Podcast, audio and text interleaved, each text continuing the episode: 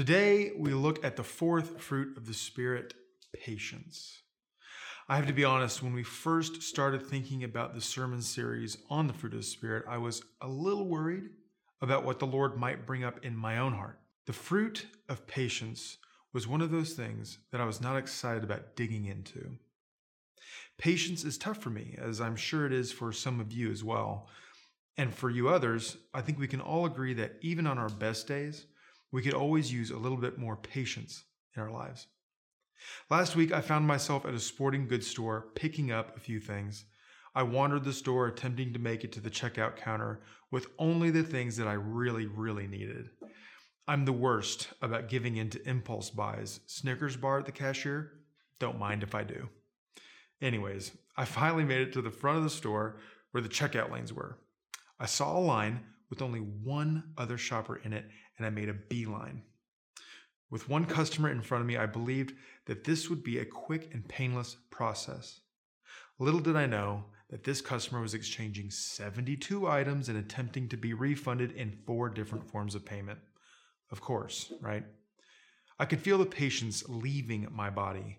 It was like it drained out of my shoes and onto the cool linoleum floor of the store. At first, it was just the typical internal questioning. What's taking this guy so long? And shouldn't this kind of stuff be done at the customer service desk? I finally made it to the counter, paid for my items, and headed out the door. No real time lost, no schedule blown, no one was put out, just me having wasted precious energy being impatient about trivial things. It wasn't until later that evening that I realized my impatience in that moment. It spoke to something in me that was far deeper reaching than my wanting to get out of a checkout line quickly. It was a small reference to my unhealthy tendency to lean into impatience. And for what? Well, we're about to get to that. Please grab your Bible or open your Bible app and go to the book of Galatians, chapter 5. We'll be reading verses 22 and 23.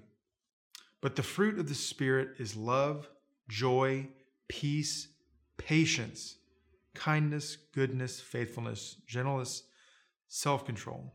Against such things there is no law. Parents, I know that being patient with our children can be very tough at times. The pandemic has truly thrown most of us a massive curveball that we are still attempting to manage. But patience is attainable with our kids even on the worst of our parenting days. This week, I challenge you to find time alone with Jesus. For some of us, even this is a tall order. But let me ask you are there things that you could take advantage of that would help you attain those quiet moments with the Savior to learn about patience? What about waking up earlier to find time with Jesus? Those quiet early morning hours can prove to be ultimately fruitful in starting your day. Or do you need to take advantage of family or community to help you find some alone time with Jesus?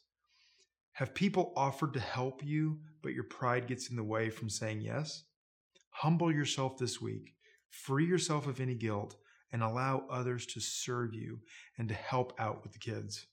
Moms or dads that stay home with the kids during the day, maybe it's time to ask your spouse if they can offer you a block of time at the end of the day to get away with the Prince of Peace. Be willing to step into these conversations that will lead to sharing the burden. These are just a few ideas that can help you find time to sit at the feet of Jesus and practice patience. Recently, like a lot of you, I'm sure I have felt like I'm doing a lot of waiting waiting for my kids' school to meet in person again, waiting for my favorite coffee shop to reopen, waiting for the pain and the hurt of our society to be healed, and waiting for the pandemic to finally be blown away by a strong and stiff wind.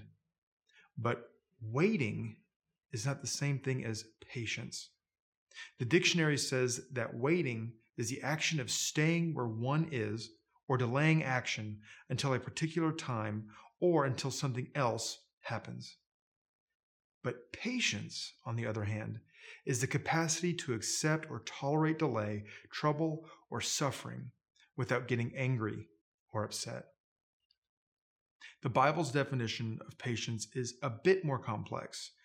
Its definition shows us that waiting is actually passive, while patience is active and requires intentional interaction. The patience that we will discuss today is like a horse needing a bridle and a bit. A contemplative, thoughtful, controlled patience is a fruit of the Spirit that brings us ever closer to the character of Jesus. It's what helps us from falling headfirst into chaos. Our first encounter with patience today comes from the book of Psalms. Turn with me to Psalm 40 as we read verses 1 and 2. They say, I waited patiently for the Lord. He inclined to me and heard my cry. He drew me up from the pit of destruction, out of the miry bog, and set my feet upon a rock, making my steps secure. Patience in this verse literally translates to have expectant hope. The Hebrew word here is kavah. Kavah speaks to this idea that with God's help, we can bind ourselves together in His strength by His hands. And with that active preparation, we can wait out the storms in our lives. Think of the sailor battening down the hatches in a storm. It's the act of taking precious things and securing them to the deck of a ship so that they are not thrown overboard during a storm or a swell. This is what kavah means the tying down of our hearts and minds and spirits while the world around us twists like a tornado. Another way that patience is presented to us in the Bible is found in Romans 12, verse 12. It says, Rejoice in hope, be patient in tribulation, and be constant in prayer. This iteration of patience in Scripture means to persevere under misfortunes and trials and to hold fast to one's faith in Christ. In its plainest form, it simply means to remain, to sit at the feet of Jesus and wait patiently for him to speak and move. This is the same posture that Mary took when Jesus visited her in her sister's home. Mary exhibited a posture of patience that allowed her to actively listen and receive the words and the presence of her Lord. She sat at his feet. This is the core heart for this translation of patience in the Bible. It raises a massive question, though. Do you have enough patience to sit at the feet of your Lord Jesus when the world is punching you in the mouth? Are you able to patiently wait for the soft and still voice of Jesus in the midst of the storm? During this moment in our world's history, I find it safe to say that we need more patience like this. Lastly, in Ephesians 4, verse 2 through 3, we read about another facet of Christian patience. It says, Therefore, as a prisoner for the Lord, I urge you to walk in a manner worthy of the calling to which you have been called, with all humility and gentleness, with patience, bearing with one another in love, eager to maintain the unity of the Spirit in the bond of peace. What is this example of, of patience trying to teach us? Well, here in Ephesians, Paul is speaking to the church in Ephesus and trying to remind them of how their story is intricately woven together with the story of the gospel of Jesus. It teaches them that the unity of the new family of God does not mean uniformity among them. This unity among them speaks to the unity of faith and belief in Jesus rather than the understanding that everyone should look and feel and talk the same. I think we can all agree that when we get around people that think differently or act differently than us, that we sometimes can lose patience. This is when we need this type of patience that Paul is talking about in Ephesians 4. This same translation for patience is also found in Colossians 3:12. Grab your paper, paper Bible or your favorite Bible app and turn with me in your Bible to Colossians 3 and we're going to read through verses 11 through 13. These verses speak directly to the idea of having patience with those around us. Here there is not Greek and Jew, circumcised and uncircumcised, barbarian, Scythian, slave, free, but Christ is all and in all. Put on then as God's chosen ones, holy and beloved, compassionate hearts, kindness, humility, meekness, and patience, bearing with one another. What comes to mind when you hear or read those words, bearing with one another? And before you answer, remember that putting up with something or with someone is not the same as bearing with them. This word bearing is the Greek in the Greek translates into the idea of holding someone up. So this scripture literally tells us to in patience hold up our brothers and sisters in God even if they are different from us. We are called to offer time, our time to others so that we can come to listen and hear one another more fully. This is a pretty massive departure from the narrative that the world around us is handing out. This is exactly how the family of God is supposed to act. We are called to be a people that are patient with one another and with the world around us. How different would your day look if you were to actively practice patience in these trying times? Two big questions came up for me as I studied for this sermon this week. The first one was how do we accurately encapsulate the Bible's definition of patience? And how do we practice it?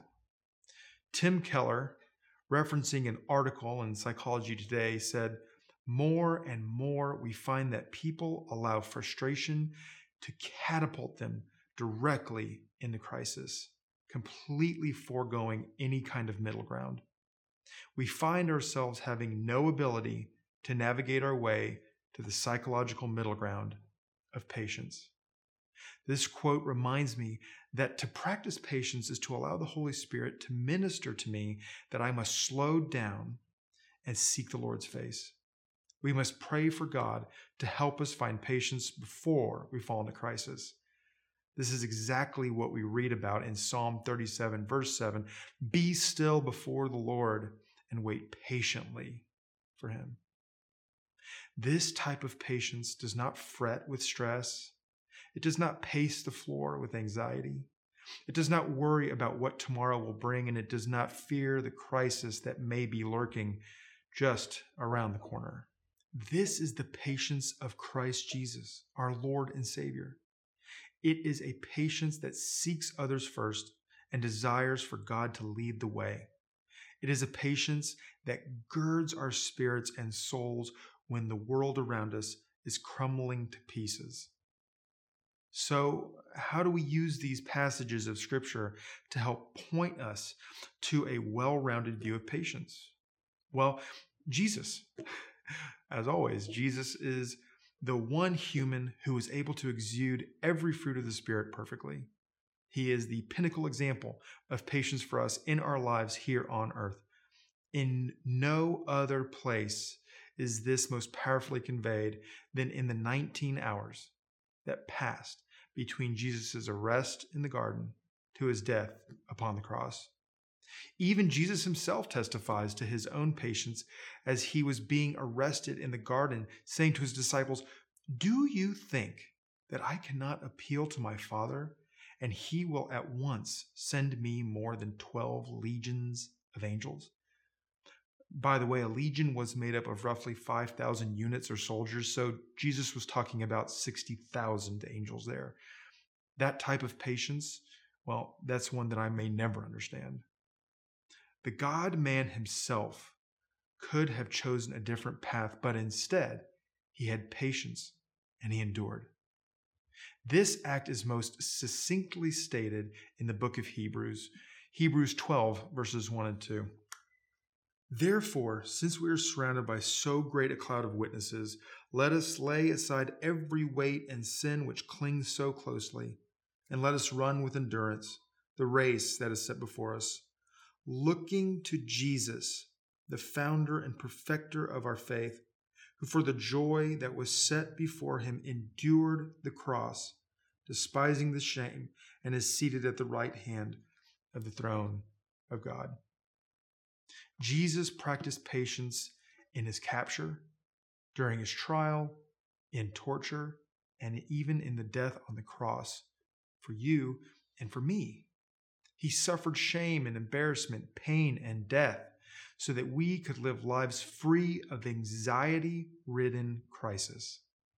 When we read about Jesus in the scriptures, or sing about him in worship, or remember him as we gaze upon the cross, let us not forget his examples as he patiently endured what we all deserved. His patience produced our salvation. This week, my hope for you in the midst of tribulation and hardship, in the midst of frustrating situations with others, and as you sit at the feet of Jesus, is that you would practice real, life altering patience. A patience that ties you tightly to the power of faith in Jesus Christ, giving you strength to go and love others in the midst of worry and hardship, in the midst of fear and difficulty. Ask God to help you, to walk with you, and to gift you abundantly with the patience of his Son, Jesus. Amen.